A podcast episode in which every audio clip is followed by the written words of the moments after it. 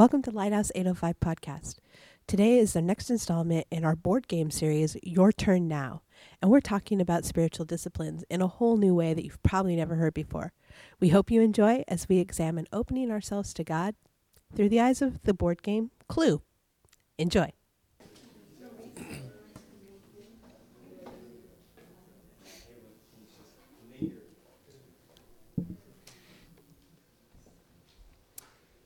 We are in a series entitled Your Turn Now.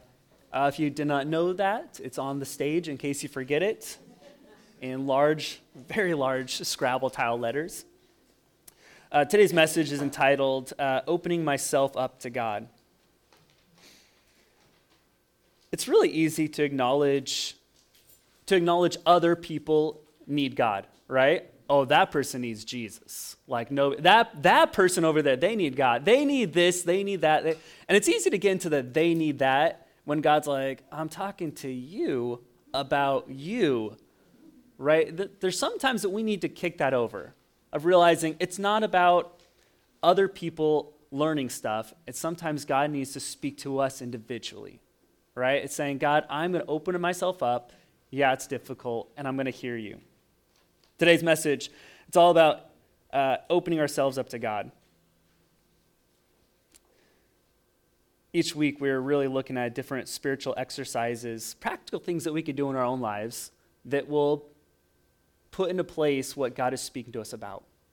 And, and it's, it's exciting. It's, it's really neat trying to do physical things to allow God to speak to us and to see God. Um, this whole ser- sermon series is illustrated by different board games. So it's kind of our creative, uh, creative uh, element. Uh, if you're wondering, hey, why is Monopoly piece up there? Why are Clue pieces there? Why am I sipping on candy in the back? Because each week has a different board game. Today's is Clue. Have you ever, have you ever played Clue? Um, that, have you ever seen or heard about David Siebler's collection of Clue board games? I asked him once, uh, he, he brought up Clue, and I was like, oh, I've never played. And he, he, was, he almost looked like mortified. I was like, you've never played Clue? And I was like, yeah, I just haven't seen which, you know, like, how do you play it? And he goes, well, which version? I was like, well, this is a man that loves Clue.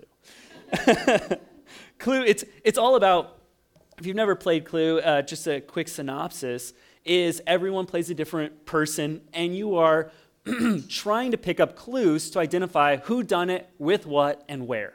Okay, it's just simple clues, and you're identifying it, you're coming along, and you're trying to come to some kind of conclusion, and that's how you win. But with Clue, the interesting thing is you can immediately guess right off the bat. You can say, I think it's this person with this in this room, and the game's over for you if you get it wrong right? You can immediately take an assumption and guess. You know what's crazy is that's some believers. God will speak something tiny and will immediately jump to a conclusion without even hearing him out. And it's like, God, I got it. And God's like, I, I wasn't even done talking yet. Like, have you ever had that person that you're talking to and they're already thinking through what they want to say and then they don't hear you at all? And you already change the subject and they keep jumping back and you're like, what are you talking to me or at me right now? Right? That's the relationship that we need to have with God. It's saying, God, I am cluing in on what you're speaking to me through the word of God, through what I'm seeing, through uh, God, you're speaking all the time. And I need to clue into that. It's this, it's this spiritual discipline of having discernment. Like, don't miss out on what God's saying. Discernment is critical yeah, I, I don't want to get sidetracked. We got, got a lot to do today.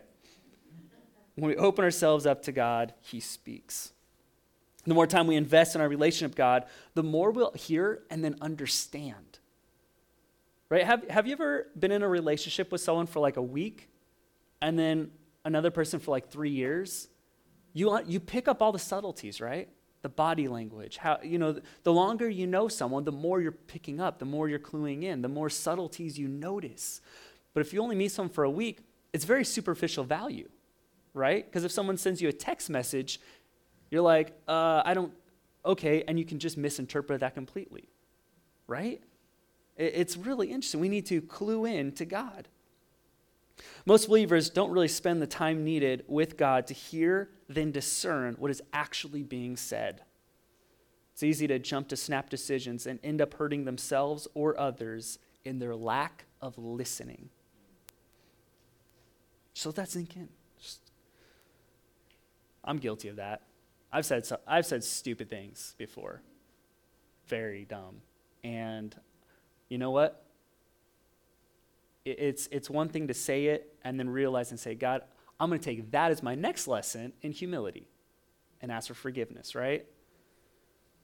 I wonder if, if there's going to be a teachability spiritual discipline today.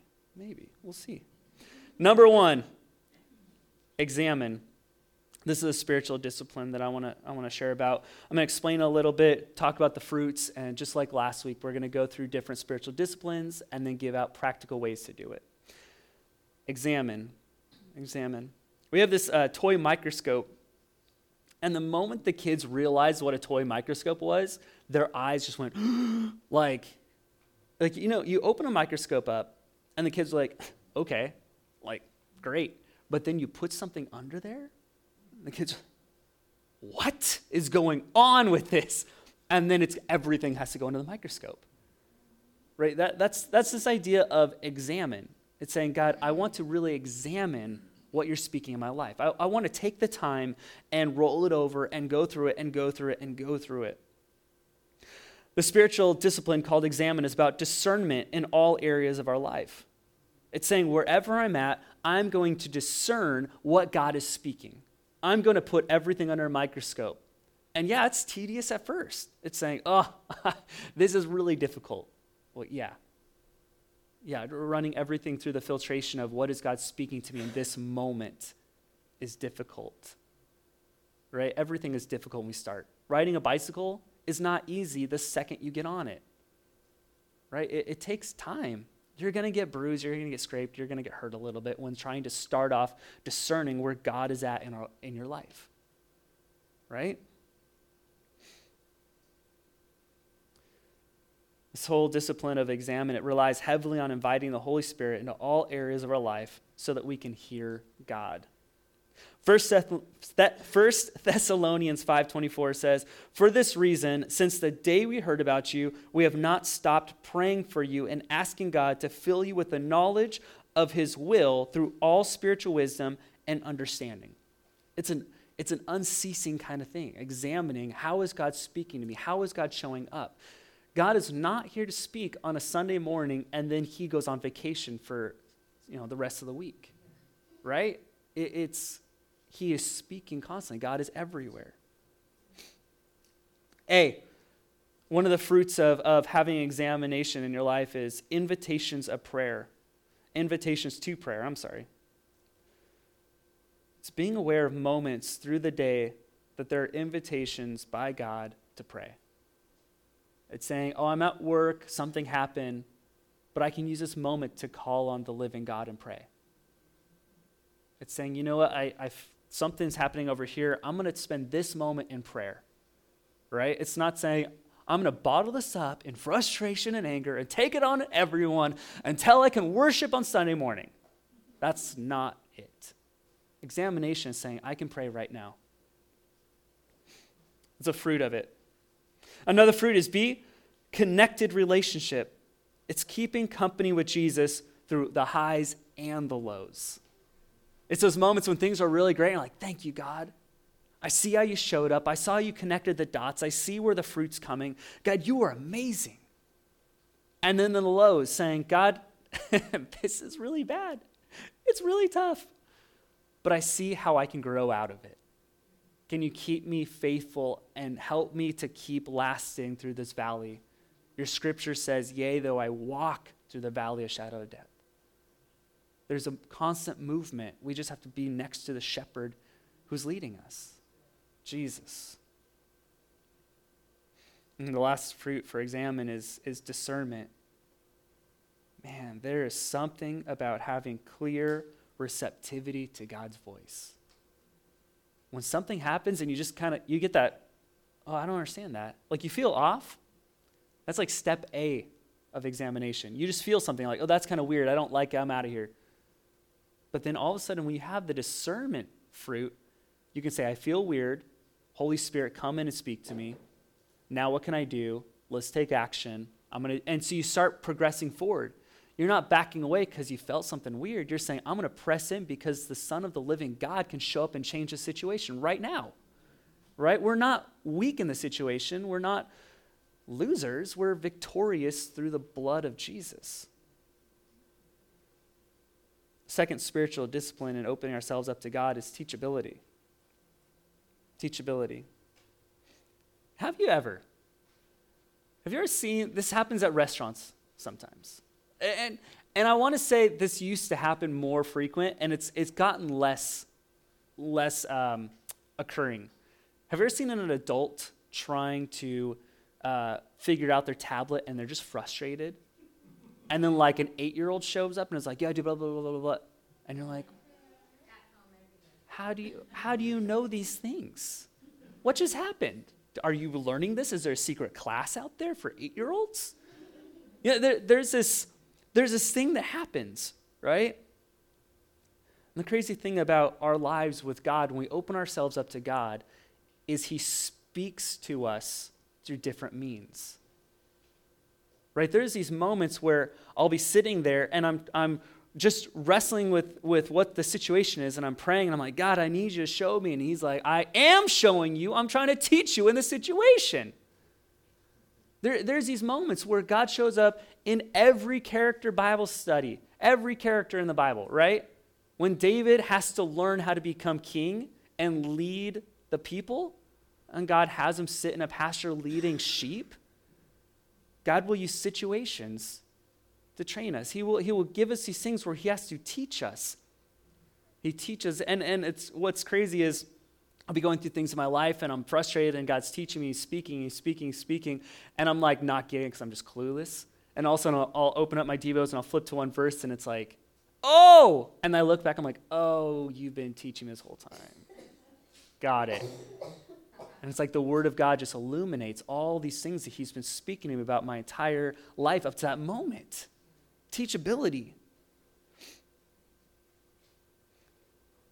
Love it another character, uh, if you've ever read Saul, who becomes Paul uh, in the Bible, there was this moment where he was trained how to hunt down believers and Christians, and he was educated. He was the highest faction in his school.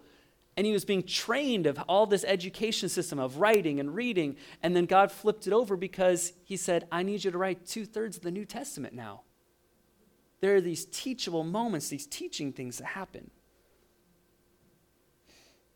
Mark chapter 4, verse 20 through, through 24 says, For whatever is hidden is meant to be disclosed, and whatever is concealed is meant to be brought into the open. If anyone has ears to hear, let him hear. The scripture is really saying if God is always at work around us, we might not see it, we might not understand it, but all of a sudden it will just click, and you're like, oh, I get it, God. You were trying to teach me all along. Your word says this, it makes sense. There, there's this thing that happens where when we're practicing the teachability spiritual discipline, we can start cluing in sooner and sooner and sooner, realizing that God is speaking all the time. Here's some fruits. A, develop humility. It's not great when we find out we're wrong and someone else is right. Right? I, does anyone just love that feeling? Like, oh, I'm wrong all the time. It feels so good. No! but in the spiritual discipline of teachability, it really humbles us because you start learning from all different kinds of places. God will use the Holy Spirit to speak through other people, through situations. B, lifelong learner. Every moment, your entire life, can be a learning experience from God. Saying, God, what are you speaking to me in this situation? What are you speaking to me here? Develops this worship heart. Uh, it develops this prayer life saying, God, I'm, I'm listening, I'm listening, I'm listening. We're able to hear God in a new way. And see, open for new things. This is really openness for the Holy Spirit to do a new thing in our lives.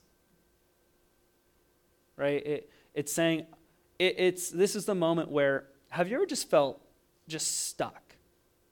And you're like, I've tried everything.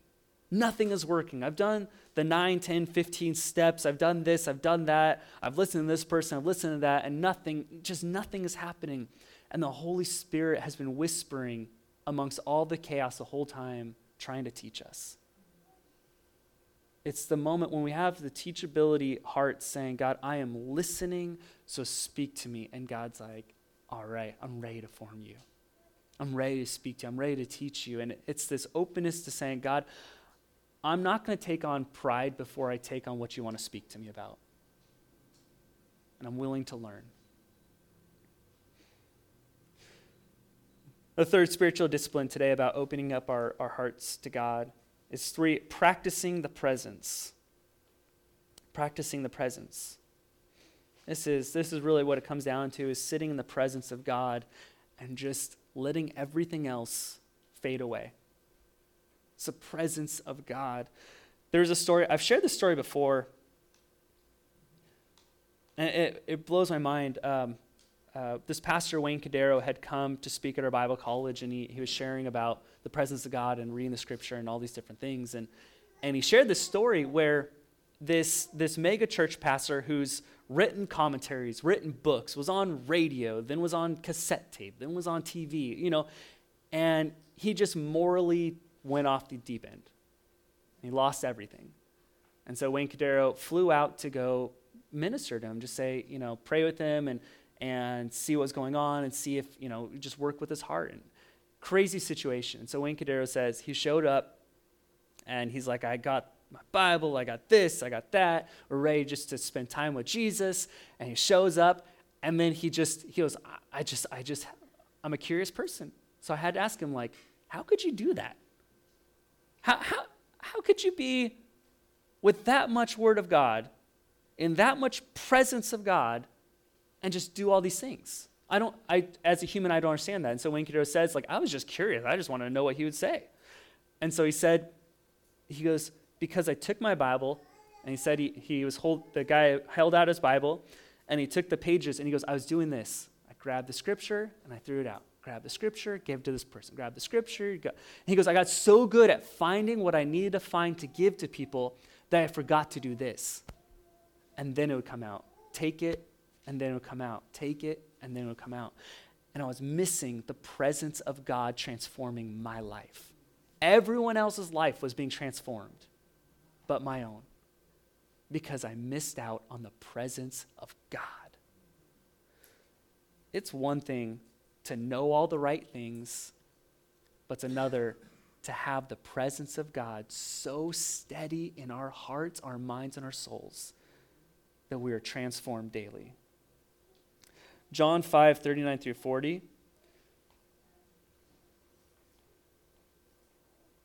This is such a crazy scripture. Nikki and I were talking, we're like, what, is this scripture is crazy. Uh, you have your heads in your Bibles constantly because you think you'll find eternal life there. But you miss the forest for the trees. These scriptures are all about me. This is Jesus talking to the people, the religious leaders at this time. And here I am standing right before you, and you aren't willing to receive from me the life you say you want. This is the craziest situation. Can you imagine these, these religious leaders sitting here with their Bibles, like just pouring through, pouring through, pouring through, and Jesus, the Son of God, walks up and is like, "Hello, that that that word that word is that's me, that that person that's being prophesied. I'm the prophecy come to fulfillment." And they're like, "Well, uh, you know what? I'm gonna keep I'm gonna keep reading." They've transformed the transformative power of the Bible to a self-help book they are missing it. Because we need to take the presence of God that is contained in Logos and make him Rhema. We need to transform it, bring it into our beings, and saying, I am taking this as living evidence that you are God, transforming my mind in your presence, and it becomes Rhema, the spoken word of God. There's something that needs to transform, and it happens in our hearts. I'm not going to just read the book that is the Bible. I'm going to read the living God, and He's going to transform me, that is the Bible. Jesus had a real issue because these people at this time were not doing that. And it's crazy because I feel like believers nowadays don't do that. And it's evident. We might hear a, a, verse that just pops on the TV, or you know, someone holds up a John three sixteen, and and we and, and it's those kind of things that come in and out, in and out. But are we in the presence of God, being transformed by His Word? Here's the fruits of, of practicing the presence. When we when we sit and we're we're really practicing His presence, this is what will happen. A, fully present. This is such a good fruit. When we practice the presence of Jesus, we develop this, this ability to be fully present with God. Meaning, have you ever sat down to read your devotions, your Bible, or, or listen to podcasts and a million other things? Oh, I got to go to the Sam's Club. Oh, I got to go to Costco. Oh, I got to go to Walmart. Oh, I got to get this and I got to get that.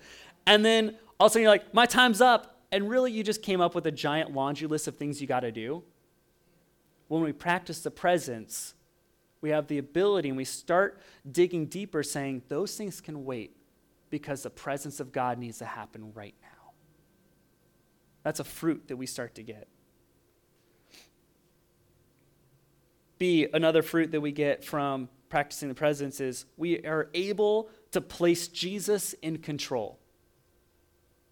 To place Jesus in control. There's, there's so many times in my life where I want to be in control of a situation and I realize that's not helping anybody.